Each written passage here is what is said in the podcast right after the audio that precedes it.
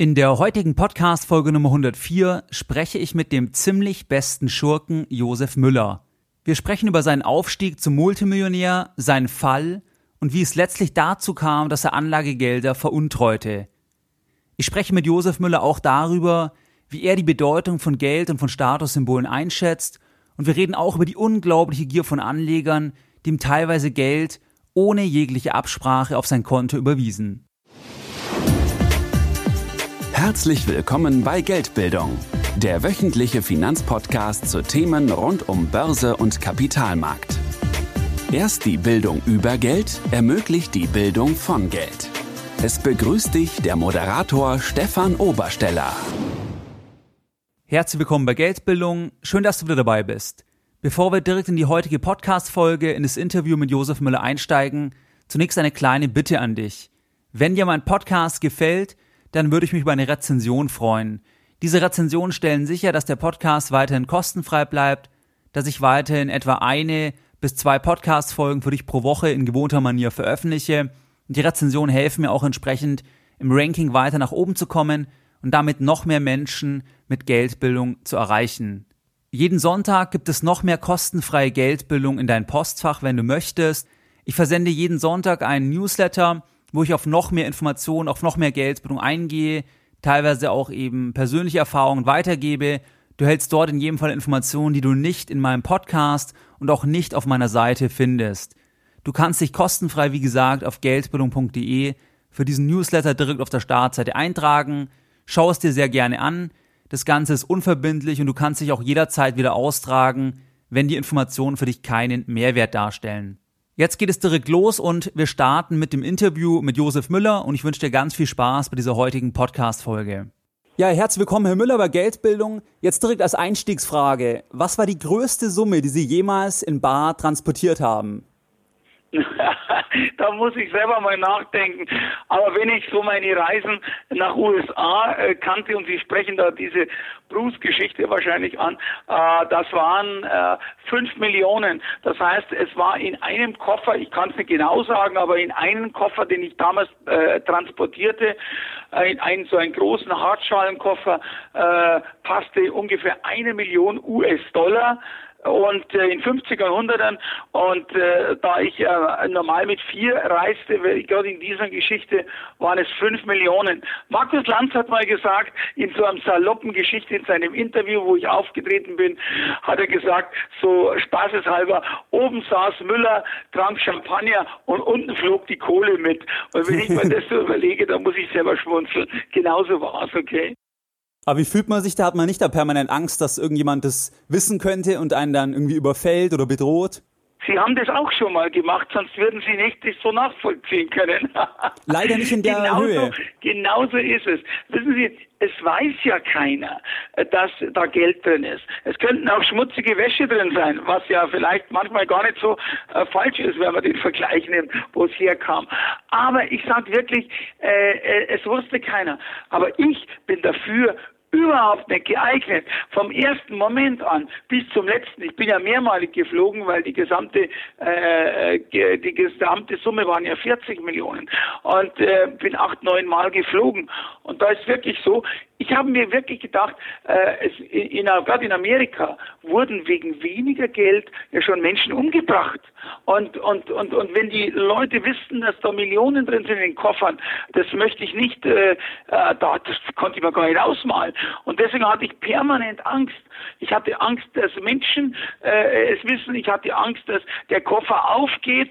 Ich hatte Angst, äh, dass der ein Koffer verloren ging. Es ging zum Beispiel tatsächlich so, wie ich, äh, ich bin ja noch im, von Miami International, dem Flughafen, den gibt's ja heute noch, damals zu dem alten Münchner Flughafen München-Riem ja, geflogen. Und auf diesem äh, Gepäckförderband, in dem mir diese Koffer ankamen, äh, dieser sogenannte Baggage Claim, wie es heißt im Englischen, kamen tatsächlich einmal statt fünf Koffer nur vier an. Ein Koffer war weg Und das, das, das kann ich meinem Auftraggeber in den USA ja nie erzählen. Stellen Sie mal das vor. Ja, ja, ein Koffer ist verloren gegangen. der hätte schön gelacht. Der hätte mir die Geschichte nicht geglaubt. Und was sage ich denn dem Zoll? Was würde ich dem sagen? Äh, nicht dem Zoll, sondern was würde ich denn sagen bei äh, Lost and Found, bei der Fundstelle, Fundbüro, was da drin war? Also da hatte ich wirklich Angst. Gott sei Dank kam der Koffer dann am Schluss noch. Also so, dass die Situation entspannt war. Aber ich hatte echt Angst. Ich würde es halt nimmer machen. Absolut verständlich. Da muss man wahrscheinlich wirklich immer daran denken, kein anderer weiß es ja. Nur ich weiß es. Also gibt es eigentlich in dem Sinn keinen Grund, weil wie Sie sagen, es könnte ja Schmutzwäsche drin sein, wie wahrscheinlich in acht von zehn anderen Koffern. Äh, in der Regel ist es so. Aber sie denken ja dann immer an den Worst Case, an den schlechtesten Fall. Und äh, äh ich muss allerdings, ich habe heute auch in meinem Buch äh, geschrieben, ich habe gerade ein neues Buch geschrieben und da schreibe ich auch, dass 80 Prozent, das ist eine Statistik, 80 Prozent der Fälle, in denen man Angst hat, niemals sich bewahrheiten. Genau. Das heißt, man malt sich immer ein Horrorszenario aus und mit Geld und, und Koffer, da können Sie sich ja das Schlimmste ausmalen. Stellen Sie mir vor, tatsächlich würde Ihnen Ihnen am, am Flughafen äh, äh, so ein Koffer vom, vom, vom, vom irgendwie vom, äh, vom Wagen springen und wird aufgehen. Die Leute würden hinstürzen äh, äh, wie ein hungriger Löwe auf, auf, auf das Aas und sie würden es fressen. Und die Polizei, also, na, da möchte ich heute nicht mehr nachdenken drüber. Aber es ist nichts passiert, okay? Eben, das ist das Wichtigste. Und jetzt waren wir quasi schon mittendrin in der heißen Phase. Jetzt würde ich gerne mal noch mal ein paar Schritte zurückgehen, weil vielleicht kennen Sie nicht alle Hörer von meinem Podcast. Einfach vielleicht können Sie noch mal beschreiben, wie hat alles angefangen und als was haben Sie begonnen? Warum sind Sie Steuerberater geworden? Einfach so, einfach vom Ursprung noch mal so bis in die heiße Phase war so eine Zusammenfassung. Sagen Sie aber bitte kurz dazu, weil ich mein Leben kann ich in wenigen Sätzen schwer schildern. Ich will es ich will's trotzdem auf die interessanten Punkte äh, äh, bringen. Also ich bin geboren 1955 in Fürstenfeldbruck bei München. Es liegt zwischen Augsburg und München. Als Sohn, so geht schon mal los, ein bisschen lustig, äh, als Sohn eines Kriminalkommissars. Mein Vater war Kriminalkommissar. Äh, ich ich sage immer dazu, damit hat es allerdings nichts zu tun, dass ich später im Gefängnis war. Ich konnte mit 16 schon einen Führerschein machen mit der Sondergenehmigung Entschuldigung, kurz vor meinem 18. Lebensjahr hatte ich einen Autounfall. Ich bin eingeschlafen im Fahrzeug und bin in den Wald gegen einen Baum geprallt. Äh, dadurch erlitt ich außer mehreren anderen Verletzungen eine sogenannte Rückenmarksverletzung oder Querschnittlähmung und war von dem Zeitpunkt äh, äh, äh genötigt, einen Rollstuhl zu besitzen, äh, benutzen. Äh, der Ausdruck am Rollstuhl gefesselt, den, über den will ich mich jetzt nicht mal aus, auslassen. Ich stelle mir das immer bildlich vor. Und, und seitdem, und damals ähm, war ich ja eigentlich in einer Negativzone. Das heißt also, mit dort aufzusteigen was zu tun, ist schwierig aus dem Minus zu starten. Trotzdem habe ich nicht aufgegeben. Ich habe nie gefragt, was kann ich nicht mehr, sondern ich habe gefragt, was kann ich überhaupt noch im Rollstuhl. Und da konnte ich schwimmen, Bogenschießen, ein paar Sportarten. Und dann habe ich mir einfach mal locker gesagt, jetzt packe ich mir das Leben, jetzt schaue ich mir das einfach mal an. Und das kann ich auch jedem von Ihren Hörern und Lesern empfehlen, einfach nicht immer in das zurückzuschauen, was war, was man nicht verändern kann, sondern einfach aufzustehen. Es gibt so ein schönes Buch, das heißt Hinfallen, Aufstehen, Krone richten, weitergehen. Ist nicht von mir, aber finde ich gut. Und damals habe ich im Buch auch gelesen, das heißt von Dale Carnegie, Sorge dich nicht lebe. Ich bin aufgestanden, bin weitergegangen, habe meine Prüfungen gemacht, wollte Steuerberater werden, wurde das auch äh, und habe mit einer Steuerkanzlei begonnen, im Haus meiner Eltern. Dann kam noch eine in Starnberg, eine in München und eine in Wittenberg dazu, zwischen Leipzig und Berlin hatte 50 Mitarbeiter, vier Büros, eine nette Freundin, tolles Auto und ein kleines Haus und ein Boot am Gardasee. Und da würde jeder sagen, äh, äh, wenn der nicht zufrieden ist, dann weiß ich es auch nicht, okay? Der hat es geschafft. Aber dann packte mich etwas, die Gier. Und dann äh, wollte ich immer mehr und mehr, was ich gar nicht gewusst habe. Und gerade eine Beobachtung, die Reichen und Superreichen, die sind erst recht, erst recht gierig. Die wollen immer mehr, immer mehr, obwohl es für sie Kinder reicht und die Enkelkinder auch noch. Aber äh, ich bin vorsichtig. Einer hat mir mal darauf hingewiesen in meinen Vorträgen, dass es, äh, dass es äh, die äh, Enkelkinder meistens immer durchbringen, was der Großvater erarbeitet hat.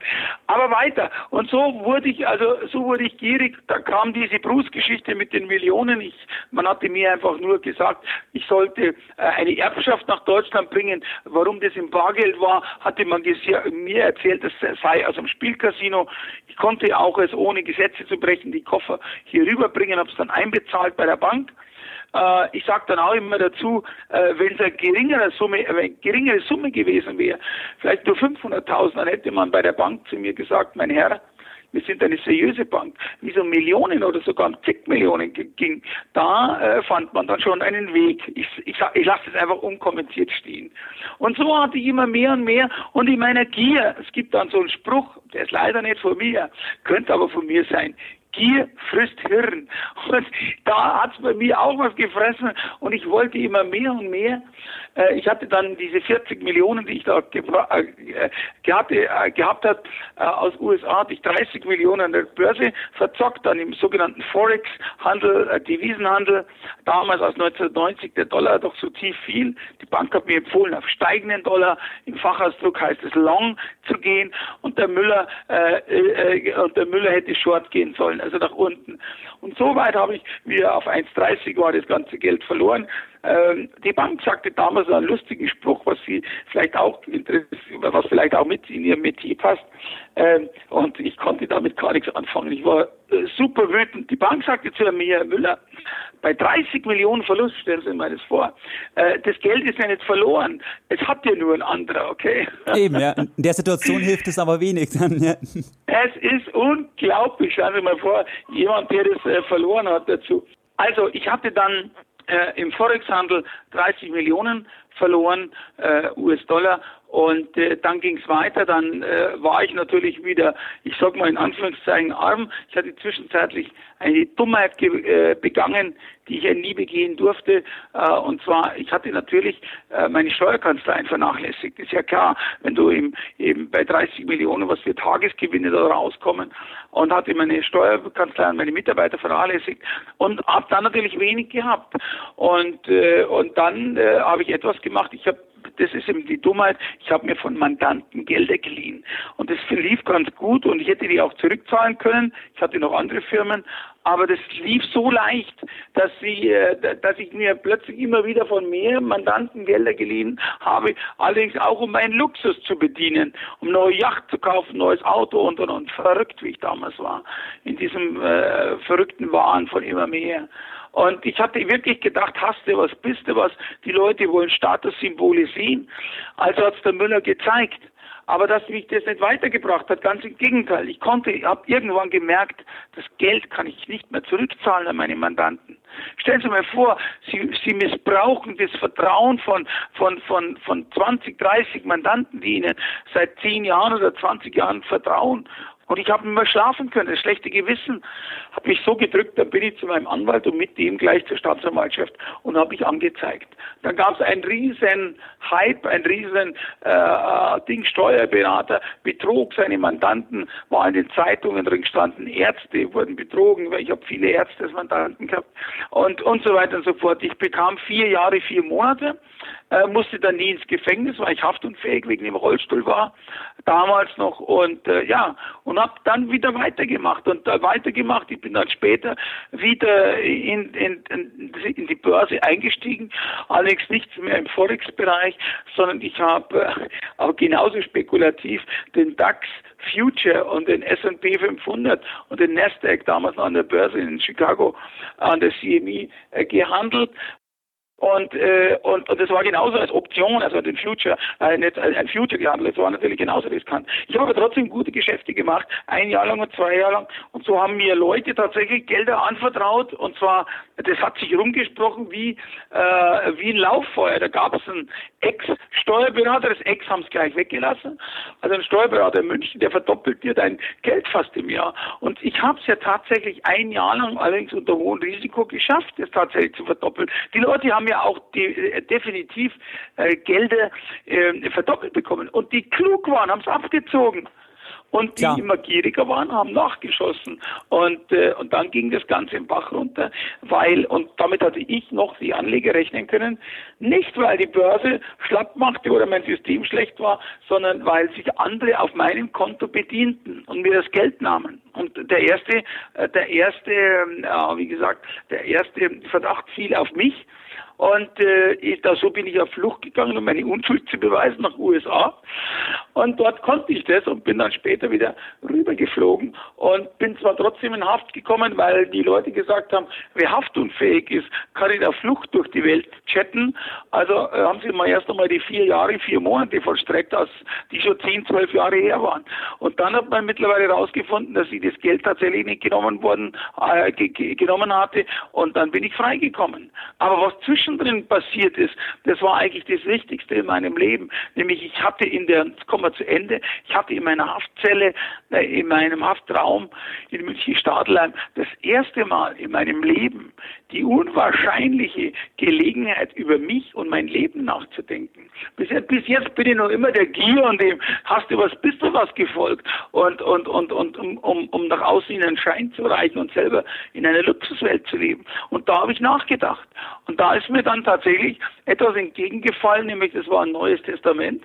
Und dann habe ich dort gelesen, dass ich vor Gott eigentlich gar nichts sein musste. Ich kannte Gott ja nicht. Ich, ich habe Gott immer verglichen mit den Kirchen und so. Da habe ich auch da tatsächlich gelesen, dass äh, Gott mich auch liebt, ohne Geld, ohne Auto, ohne Yacht. Und das hat mich richtig geflasht. Und so habe ich, konnte ich wirklich mein, meine Einstellung zu Geld, zu der Welt, äh, unter Gottes Blick zu, den, zu seinen Kindern eben ändern. Und heute bin ich frei, nicht nur äußerlich frei, dass ich entlassen worden bin vor fünf Jahren. Ich war fünf Jahre im Gefängnis, bin also 2005 entlassen worden, im August, das ist genau jetzt fünf Jahre her und bin heute erfolgreich und glücklich. Und das ist ein großer Unterschied, weil heute besitze ich nichts mehr.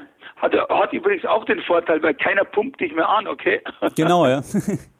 aber, aber, aber der weitere Vorteil ist der, dass ich heute, äh, ich sag mal, wirkliche Freiheit und Glück empfinde und das ohne Geld. Weil ich sage immer, der Satan hat mich belogen, das ist nämlich Teufelszeug, immer mehr zu haben und glauben, dass man damit glücklich wird. Jetzt haben Sie meine Geschichte ein bisschen im, im Großen und Ganzen äh, äh, umrissen gehört, damit Sie und auch der Hörer äh, das mal gehört hat. So, äh, so, so ging es dem Josef. Und heute erzähle ich immer von meiner Geschichte, dass die Umkehr, egal wo einer drin steckt, immer möglich ist.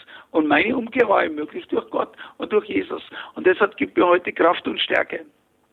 Ich finde aber auch gerade den Punkt, den jetzt im Gespräch, aber auch von den Videos und von dem Buch, wo ich es gelesen hatte, dass sie sich zum Beispiel nach dem Unfall, das hat jetzt gar nichts eigentlich mit Geld zu tun oder so, aber dass sie sich so schnell da irgendwie wieder aufgerappelt haben und sofort nach vorne weggeschaut haben. Das finde ich extrem beeindruckend, weil, also, wenn ich jetzt auf mich übertragen würde, ich glaube, ich werde erstmal eine ganz lange Zeit völlig niedergeschlagen, wenn ich in dem Alter so einen Unfall hätte.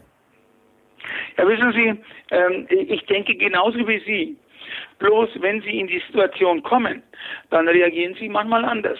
Und es gibt andere Menschen, wie Sie auch andere vielleicht Behinderte sehen, äh, denen es auch ähnlich geht. Die sagen, vielleicht kann es eine Trotzreaktion sein und sie sagen jetzt erst recht oder dies oder jenes. Aber wissen Sie, ich sage heute immer etwas das, ich habe es schon mal angeschnitten, das, was ich nicht ändern kann, schauen Sie, wir fallen ja immer irgendwo in ein schwarzes Loch rein, ohne was dafür zu können im Leben. Entweder wir werden arbeitslos oder, oder es läuft die Frau oder der Mann davon oder die Freundin oder der Partner oder wir finden keinen Job oder, oder, oder. Lebenskrisen gehören zum Leben dazu. Und wenn das Hinfallen ist, vorprogrammiert. Aber jetzt geht es um das.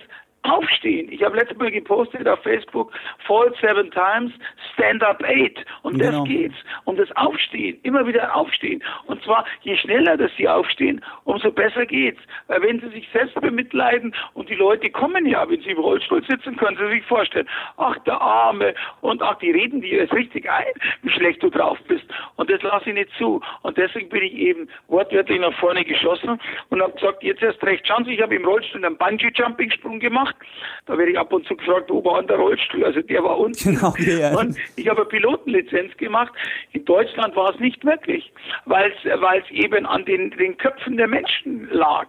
Wissen Sie, ich habe gemerkt, dass andere manchmal, ich will nicht sagen mehr, aber genauso wie ich behindert sind. Aber, aber die im Kopf, weil die sagen, nee, das haben wir noch nicht, das gibt's nicht, das kann nicht sein. Und das ist, das ist das Wichtige daran. Und darum, und darum äh, habe ich eben gesagt, äh, ich lasse mich da nicht Ding. Ein Nein war im Leben für mich eine Herausforderung, nicht das Ende der Geschichte. Und darum habe ich eigentlich immer erst weitergekämpft. Und dass ich heute so weit bin und für manche sogar eine Tür geöffnet habe, weil damals konnte man noch keine Bootscheine im Rollstuhl machen, Sportbootführerschein und so. Und da war ich einer der ersten. Und heute machen viele Menschen äh, im Rollstuhl auch äh, diese Prüfungen. Äh, das lag eben daran, äh, weil ich dann damals, äh, einer muss einmal anfangen, könnte ich sagen. Okay?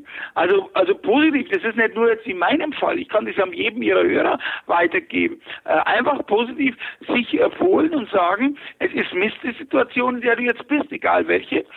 Oder wenn du Geld verloren hast, dann bringen sie manche sogar um.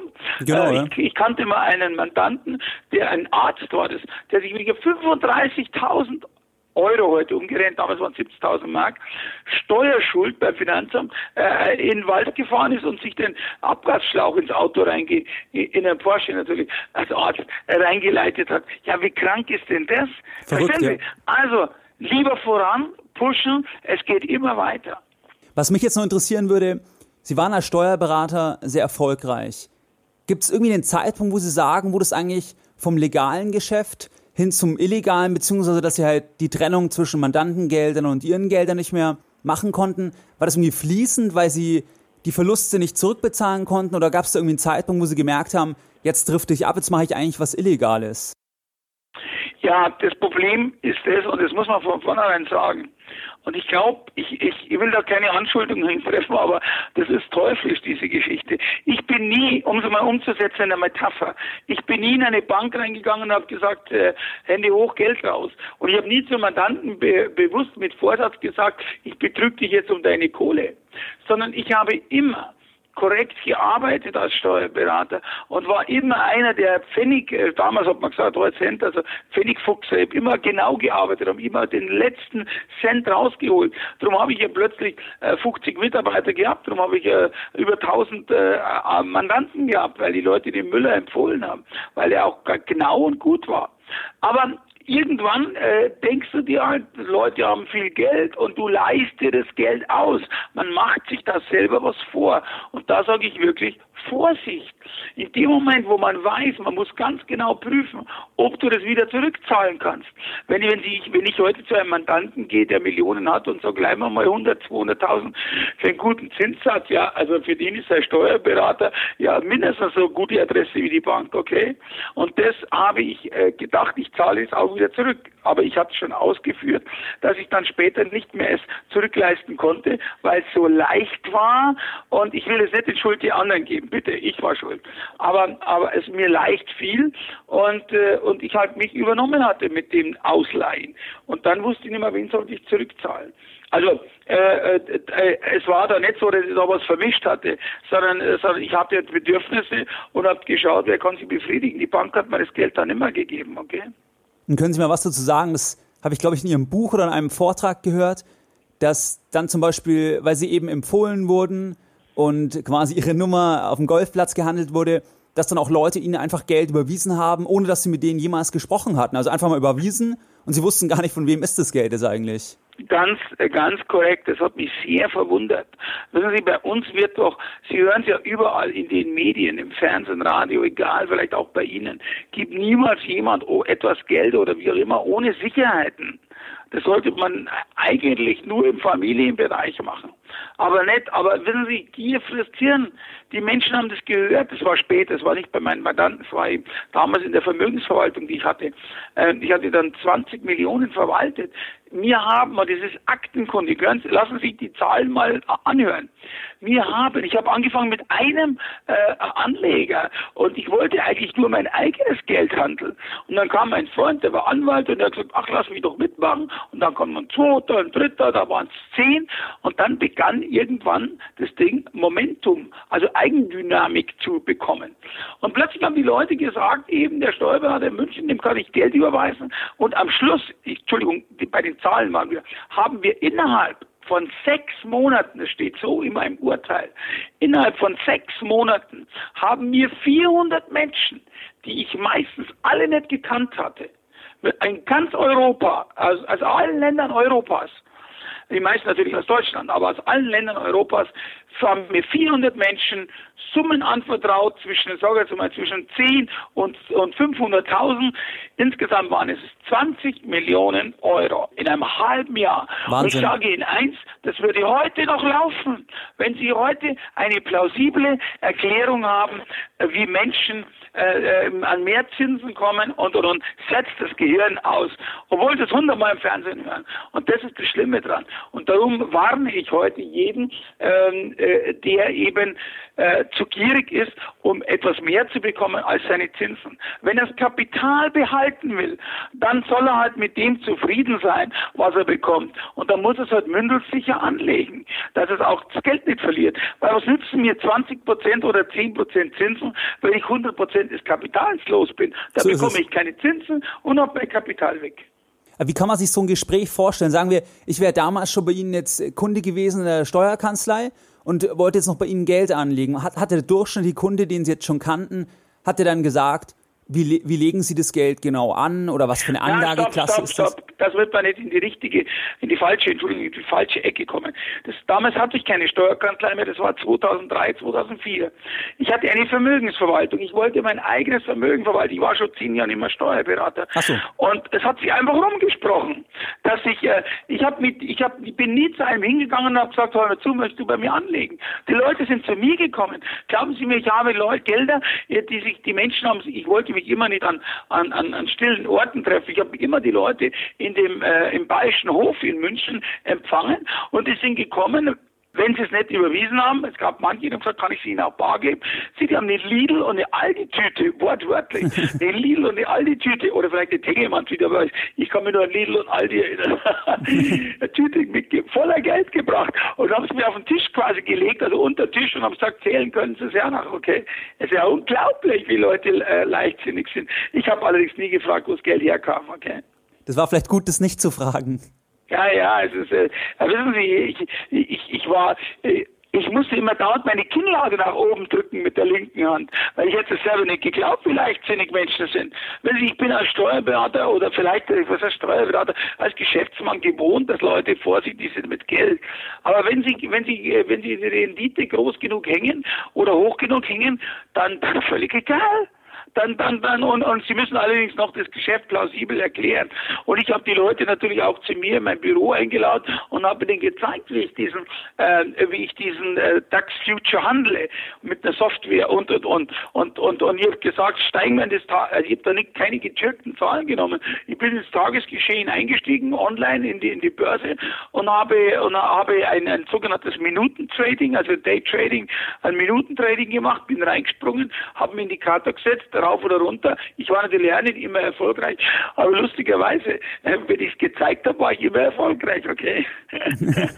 Und ich will niemanden animieren, aber Vorsicht, Vorsicht, Vorsicht. Glauben Sie nichts. Glauben Sie einfach nichts.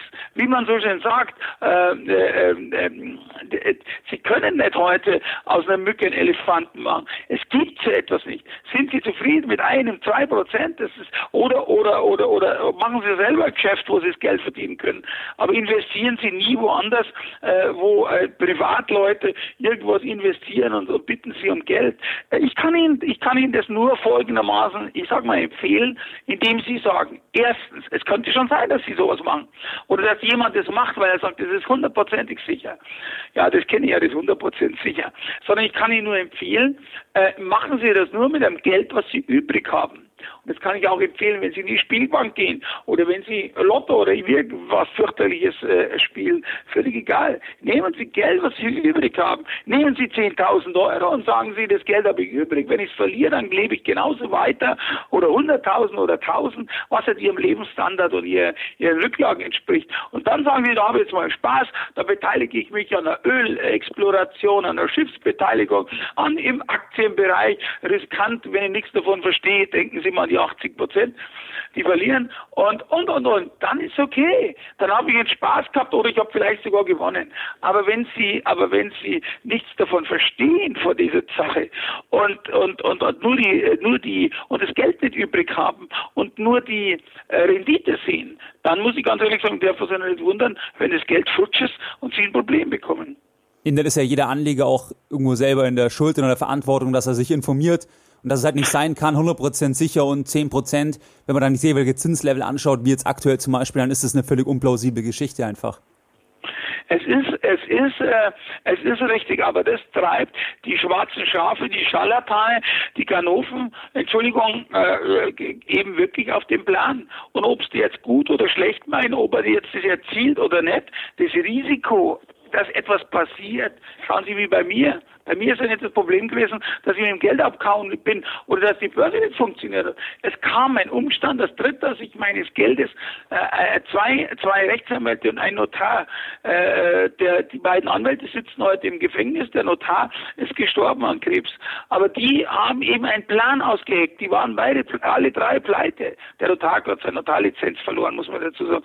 Und, und die Anwälte waren, ja, wie auch immer. Aber es gibt so etwas. Sie können nicht alle Umstände Umstände äh, mit berücksichtigen. Darum ist es besser, das Geld zu behalten und, äh, und, und, und es gegen wenig Zinsen äh, anzulegen und sie damit abzufinden. Viel mehr schimpfen sie, als wenn sie über die 1% oder 2% Zinsen schimpfen, schimpfen sie noch mehr, äh, äh wenn, wenn ihnen 100% äh, verloren gehen. Das ist doch eine normale Rechnung und, und, und, und versuchen sie nicht, äh, versuchen sie nicht nichts für Nu zu, zu, zu formen. Also ähm, diese ganzen Versprechungen, ich lese ja heute wieder, ich, ich lese es schon gar nicht mehr, aber ab und zu wäre ich genötigt, weil irgendwas mal im Internet sehe oder so. Ja, und, und, und scheinbar fallen genügend Leute drauf rein. Darum kann ich Ihnen nur empfehlen, äh, Schuster bleibt bei deinen Leisten und, und leg's äh, mündelsicher an. Also das leider fällt mir dazu nichts ein, wenn Sie eine andere Möglichkeit haben, außer Sie, Sie spekulieren selber oder so, dann, dann haben Sie es selber im Griff. Aber auch das ist natürlich ein hohes Risiko. Denken Sie mal an die 80, 20 Prozent. Ja, 80 Prozent der Leute, die nichts verstehen, die ver ver verlieren das Geld dann auch davon. Wie gesagt, das, ist, das sind reine Erfahrungen von mir. Ich bin nicht ein Börsenguru, ich bin nicht äh, Ding, ich bin ein ganz normaler, äh, ausgebildeter Steuerberater, der mit Geld ein Leben lang zu tun hatte und der auch anderes geglaubt hat. Aber die Wahrheit hat mich wirklich gesagt, äh, habe ich gesehen.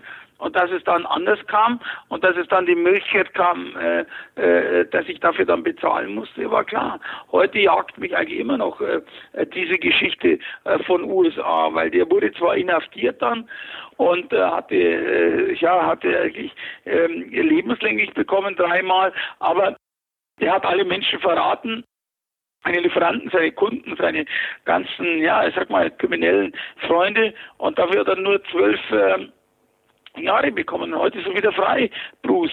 Und äh, heute fühle ich mich allerdings geschützt. Äh, und das ist eine Sache, die ist allerdings äh, nicht so auf ihrem Ding, aber heute fühle ich mich von Gott geschützt in der Richtung. Aber das ist eine ganz andere Geschichte. Aber ich will das nur sagen, ähm, dass auch da von der Seite ich eigentlich Angst haben müsste, dass irgendwann mal Bruce vor der Tür steht und sagt, ich bekomme von dir noch 40 Millionen. Aber da haben Sie jetzt halt ein Gottvertrauen oder einfach glauben Sie daran, dass das nicht der ja, Fall sein wird? Ja, aber das Gottvertrauen ist schon, das Gottvertrauen ist schon äh, ganz klar begründet. Das sage ich nicht nur allgemein, sondern ich habe das schon, mir war das schon klar, dass es eine heiße Kiste ist. Abgesehen davon, äh, was will ich jetzt machen? Ich kann ja nichts ändern. Ich könnte höchstens Angst haben. Und wie gesagt, Angst bringt nichts. 80 Prozent, da bin ich wieder bei den 80 Prozent, die wirklich äh, nicht zutreffen. Also mit dem Thema befasse ich mich erst wieder, wenn Bruce vor meiner Tür steht. Was mich jetzt noch interessieren würde, weil Sie ja einmal sehr viel Geld hatten ja auch tolle Autos und zwei Rolls Royce ja. und so weiter. Ja. Wie, also wie zufrieden hat sie so ein Statussymbol gemacht? Also wo sie das dann hatten oder gekauft hatten, war das dann irgendwie nur ganz kurz oder haben sich da wirklich längerfristig drüber gefreut oder wie hat sich das angefühlt, dass sie quasi diesen Reichtum jetzt auch nach außen hin zeigen konnten? War das eher was kurzfristiges oder auch eine langfristige Zufriedenheit? Das ist eine gute Frage. Äh, ich will jedem das äh, vorwegnehmen, auch wenn er es nicht hat. Und jeder, der es hat, der wird das äh, in, ich will keine Prozentsätze nennen, aber im Großteil wird das bestätigen. Ich sag's mal so, je mehr ich besessen hatte, und ich hatte wirklich ein großes Rad gedreht.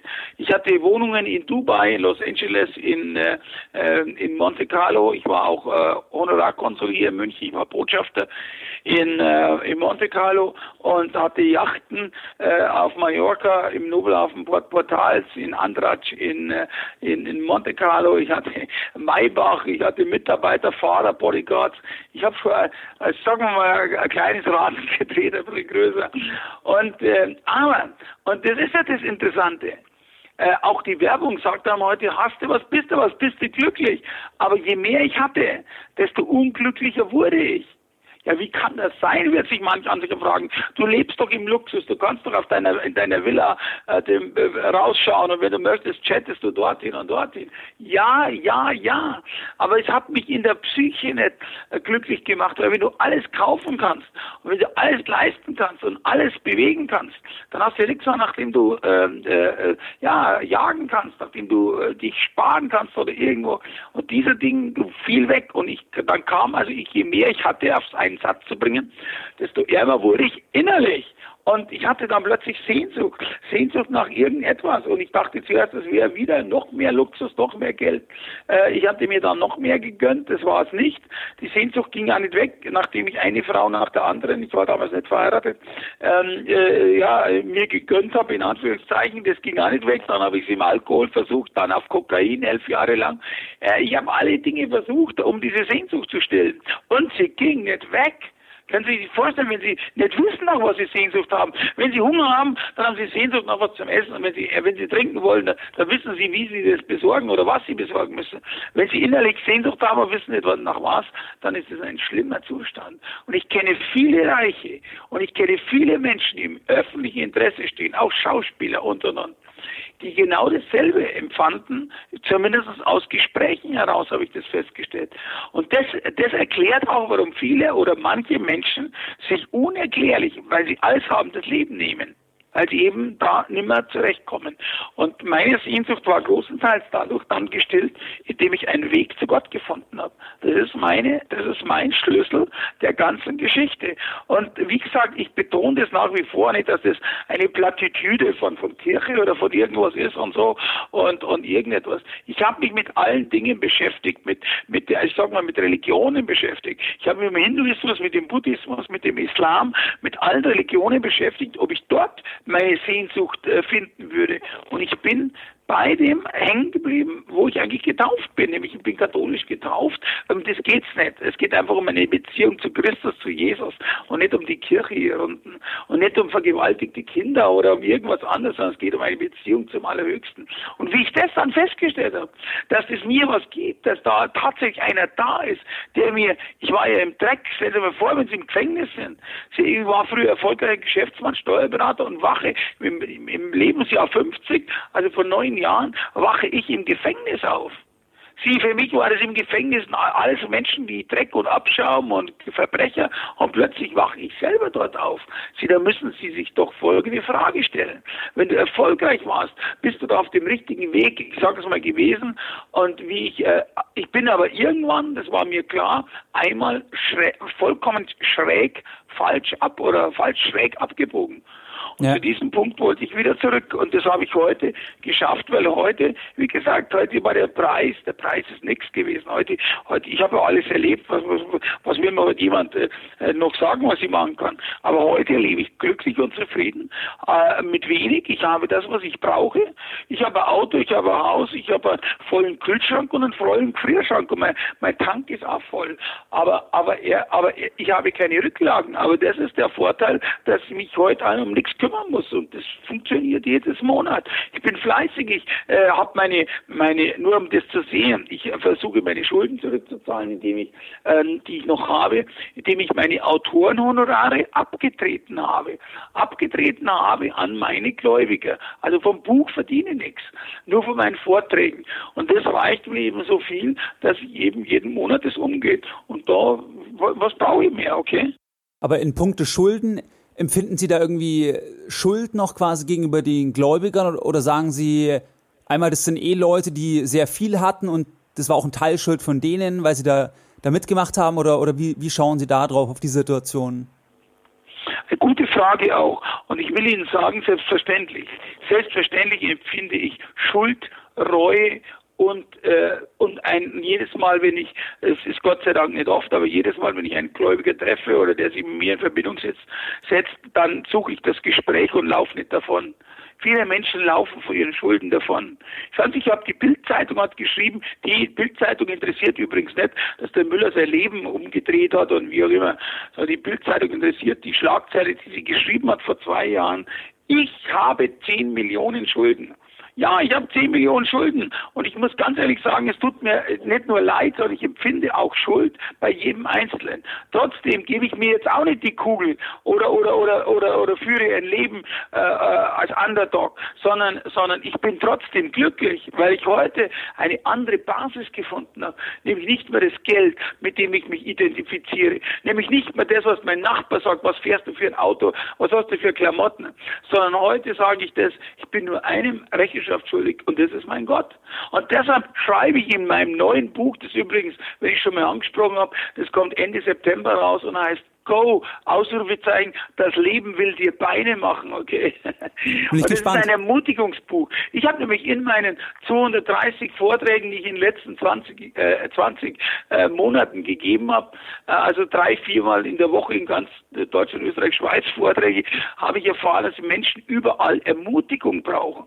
Und ich gebe anhand meiner, ich bin jetzt weder ein Seelsorger noch, noch der große Guru, sondern ich gebe nur anhand meiner Geschichte, gebe ich den Menschen Mut, so wie Sie zum Beispiel angesprochen haben, äh, das Thema auch mit, äh, mit äh, äh, wie fühlen Sie sich heute und wie, wie, äh, wie, wie, wie, wie war das nach dem Unfall? Und da kommen Menschen eben ermutigen. Und deshalb war es eine gute Frage, Herr Obersteller.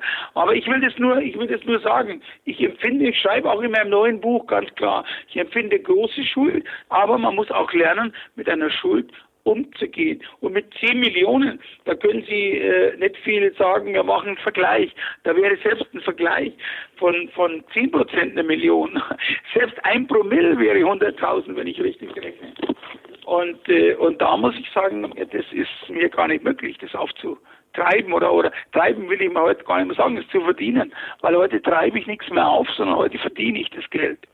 Eben, wir müssen auf jeden Fall noch ein paar Bücher verkauft werden. Ich, vielleicht der eine oder andere Podcast-Hörer, wie gesagt, ich habe das Buch. Ja, das ist richtig.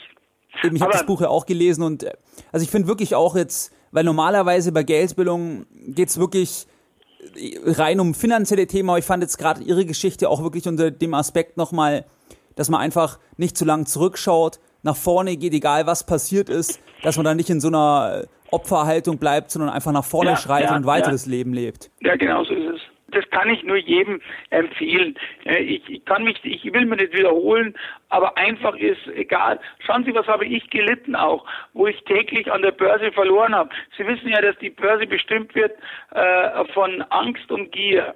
Okay, lasse ich es laufen in die eine Richtung, habe ich Angst, dass ich zu viel verliere, oder äh, lasse ich es laufen in die Richtung, wo es funktioniert, dann bin ich zu gierig.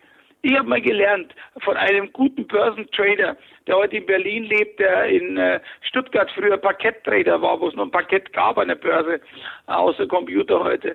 Der hat mir gesagt, die Börse hebt dir jeden Tag einen kleinen Gewinn hin. Sei nicht gierig und nimm den mit, den kleinen Gewinn. Und diese kleinen Gewinne werden sich summieren zu einem großen. Und wenn du zu gierig wirst, dann ist es halt schlecht. Und wenn du zu viel Angst hast, dann ist es auch schlecht. Man muss eben, wie gesagt, diese Balance finden. Und da wurden zig, ich glaube hunderte Bücher darüber geschrieben und werden sicherlich gerade in dem Moment, wo wir uns unterhalten, auch geschrieben werden, weil das ist alles zwischen Gier und Angst. Und aus diesem Leben bin ich ausgestiegen. Und das können Sie nur mit Zufriedenheit. Ich bin zufrieden, dass ich jetzt, wo wir in dem Interview sind, in einen Garten rausschaue, wo es Pflanzen gibt, wo die Natur da ist. Ich bin zufrieden, dass ich ein Telefon habe, dass ich einen Computer habe. Und ich bin zufrieden, dass ich weiß, was ich heute Abend esse. Das mag für manchen total zur Gewohnheit sein. Aber das ist es eben. Die Dankbarkeit. Und die Dankbarkeit der Dinge, die wir alle übersehen. Wir jammern nicht nur aus hohem Niveau, sondern wir schimpfen auch auf hohem Niveau und, äh, und nehmen alles zur Gewohnheit an. Und darum kann ich jedem Einzelnen, auch Ihnen, ich bin, wie gesagt, ich bin nicht der große, ähm, äh, ich, sage es mal, Ratgeber, aber ich sehe es von mir selber kann es an mir selber sehen. Dankbarkeit ist ein großer Schlüssel im Leben, äh, mit dem zufrieden zu sein, was man hat. Ich kannte das früher nie so in der Art und mich macht es heute glücklich und frei. Und wer möchte nicht ein so ein Leben führen, dass er frei und dass er glücklich ist? Und ich lebe zwar im Moment alleine, aber mein Gott, der ist immer bei mir und das, das, das hilft mir auch, die täglichen ähm, ja, Anforderungen des Lebens heute äh, ja, in Anführungszeichen zu meistern. Und wissen Sie, mit einer Behinderung zu leben. Wir wollen es nicht, ich, ich mache daraus kein großes Zeug, weil ich meine, ich sitze halt im Rollstuhl, okay? Ein anderer zieht einen Fuß nach, der eine ist schwerhörig und der andere vielleicht noch viel schlimmer ist blind, okay? Aber wenn man da sich da reinhängt in das, äh, dann, dann, ja, hallo, also das ist, äh, das bringt einem nicht weiter und das ist wichtig, okay? Ich kenne ich kenne äh, wirklich äh, man, ich kenne zum Beispiel auch eine eine Rollstuhlfahrerin aus Berlin, äh, die so ein ähm, ja einen Block hat, die tatsächlich äh, die den Rollstuhl äh, praktisch als, als als als als Wertigkeit nimmt von den Menschen, je nachdem wie sie sie dort äh, viele Menschen kommen ihnen entgegen und sagen ja du Armer und so und so und so. Ihr wisst nicht, was er mir arm ist. Äh, und, und was das Geld anbelangt, okay, da bin ich mir bewusst, jetzt nicht reich, okay, weil es macht mich glücklicher. Sie kennen ja auch die andere Seite. Ich glaube, das ist ja auch der, dann Teil des Weges, dass Sie quasi auch die ganze andere Seite im materiellen Überfluss kennen. Ich kenne die Menschen und ich kenne ihre, ich kenne viele, ich kenne jetzt eben alle Menschen, aber ich kenne viele Menschen in Deutschland, die genau gerade eben ähm, äh, diesen Geld nachjagen. Und viele kaufen auch. Das ist interessant. Ich, wie gesagt, ich, ich, ich erlaube mir, ich mache keine Werbung für mein Buch, weil es verkauft sie A von selber und B habe ich nichts davon. Ich freue mich höchstens, wenn meine meine meine äh, Gläubiger was davon haben. Aber ich sage wirklich, äh, es gibt ja Menschen, die im Bankwesen und die, egal wo, im, äh, im Geldgierig arbeiten als junge Leute. Und oft, ich komme gerade letzte Woche, war ich in einer Zeltgeschichte, äh, in einer Zeltwoche äh, in der Nähe von Sigmaringen mit, mit 213 bis 17-Jährigen. Und die kommen zu mir und sagen, ja, wenn ich nur Geld hätte, dann wären meine Probleme gelöst. Ja, wenn ich nur im Lotto gewinnen würde. Und da muss ich ganz ehrlich sagen, irgendwie mitleidig, aber nicht böse mitleidig. Verstehen Sie, irgendwie äh, charmant, muss ich drauf sagen, unterhalte die erst einmal mit mir. Weil die Ziele, die dir heute gesetzt werden, auch durch die Werbung, verstehen Sie, Sie wir werden doch definitiv, ähm, das muss ich doch sagen, das können Sie mir doch bestätigen, auch Herr Obersteller, wir werden doch definitiv in einem unzufriedenen Zustand durch die Medien auch gehalten. Das heißt, wir brauchen ja, wir müssen ja konsumieren. Ich meine, es ist nicht schlecht fürs Bruttosozialprodukt, ich will es gar nicht mehr schlecht abstellen. Und, und, und auch ich habe ein iPhone, okay, weil es einfach mir die größtmöglichen Möglichkeiten bietet in einem Smartphone Smartphone heute äh, das äh, zu sein, egal ob das jetzt von Apple oder von Samsung oder völlig wurscht wo ist. Und das ist halt etwas, was einem auch erleichtert. Aber ich muss es nicht, äh, das allerletzte, aber ich muss nicht mein Leben oder mein, mein, mein, mein Glück daran hängen. Und deshalb schaue ich bewusst keine Werbung an. Im Radio mache ich bewusst die Werbung aus, weil es werden in mir Wünsche geweckt, die ich gar nicht habe, weil hernach liegt nämlich die Videoausrüstung, vielleicht kennen Sie das auch noch, die man unbedingt braucht, liegt bei mir in der Schublade. Und ich bin weder glücklicher, ärgert mich noch, dass ich ein Trottel war und habe mir das Zeug aufschwatzen lassen, weil ich gedacht habe, ohne Videoausrüstung wird er leben und nicht glücklicher gehen. Nee, kann ich definitiv so bestätigen. Hab ich, so habe ich gelernt und das vielleicht final einfach auch äh, mit einer gewissen äh, äh, bei uns sagt man in Bayern mit einem gesunden Menschenverstand, verstehen Sie? Dass man eben wirklich einfach mal die Dinge prüft und nicht ins eine Extrem fällt und auch nicht ins andere. Und das ist sowohl an der Börse als auch bei der Kapitalanlage als auch in vielen Dingen ist es ein guter Rat, nicht in die Extreme fallen. Ich war extrem wild, ich war extrem äh, auskosten, ich war extrem, was Geld, was Frauen, was alles anbelangt. Aber heute äh, bin ich froh, dass ich die Kurve bekommen habe und, und wieder zum, äh, ich will nicht sagen Otto, aber Josef Normalo geworden bin. Äh, und das, äh, das in kürzester Zeit. Vor fünf Jahren äh, oder ja vor zehn Jahren war ich noch äh, ganz anders und heute bin ich glücklicher. Das hat mir vielleicht auch mein Leben gerettet. 37 Kilo abgenommen, kein äh, seit zehn Jahren keinen äh, mit einem Schlag keinen kein, äh, Rauschgift mehr genommen, um mich zu kicken. Verstehen Sie nur um den Kick zu haben. Kein Alkohol mehr, kein Tropfen mehr und und äh, und wie ich sag mal äh, Ernährungsumstellung. Und so sollten wir unser Leben, wenn wir da irgendwo drin sind und unglücklich sind, auch umstellen. Und zwar, wir sollten heute beginnen, das umzustellen. Nicht morgen und übermorgen, sondern heute, jetzt, jetzt, wo Sie das Interview hören oder wie auch immer, jetzt äh, beginnen, mal das Leben auf den Prüfstand zu stellen. Ob wir nicht selber gierig sind, ob wir nicht selber irgendwo reingeraten sind. Und äh, vielleicht hilft das Buch äh, ziemlich bester Schurke, wie ich immer reicher wurde, wobei das Reichwerden eigentlich nicht äh, auf das abzielt, äh, finanzieller Reichtum, sondern Reichtum ist heute oder ist, äh, so wie ich das interpretiere, der persönliche Reichtum. Und der ist mehr, weil wir alle oder die Eltern von uns haben alle schon erlebt, dass einmal das Geld nichts mehr wert war. Da können sie nicht runterbeißen und können gar nichts machen dazu. Und, und das davon, da wird es auch irgendwann mal hinkommen. Aber das werde ich hoffentlich nicht mehr erleben. Eben, ich werde auf jeden Fall das Buch von Ihnen verlinken. Und Ganz prima. In dem Sinne, ich glaube, das war jetzt auch eine ganz gute Zusammenfassung nochmal und wir sind ja schon relativ weit fortgeschritten in der Zeit. Da möchte ich mich auf jeden Fall bedanken, Herr Müller, dass Sie sich so viel Zeit genommen haben und Ihre Geschichte jetzt mit meinen Hörern geteilt haben. Gerne, es war mir auch ein äh, respektvolles Vergnügen, muss ich dazu sagen. Gerade mit Menschen, die mit Geld zu tun haben oder sich an Geld interessieren, in irgendeiner Weise auch meine Geschichte. Ich will nach wie vor immer betonen, ich bin kein gescheiter Lehrer. Das bin ich, weiß Gott nicht. Ich habe noch so viel Fehler und, und habe auch so viele Fehler gemacht.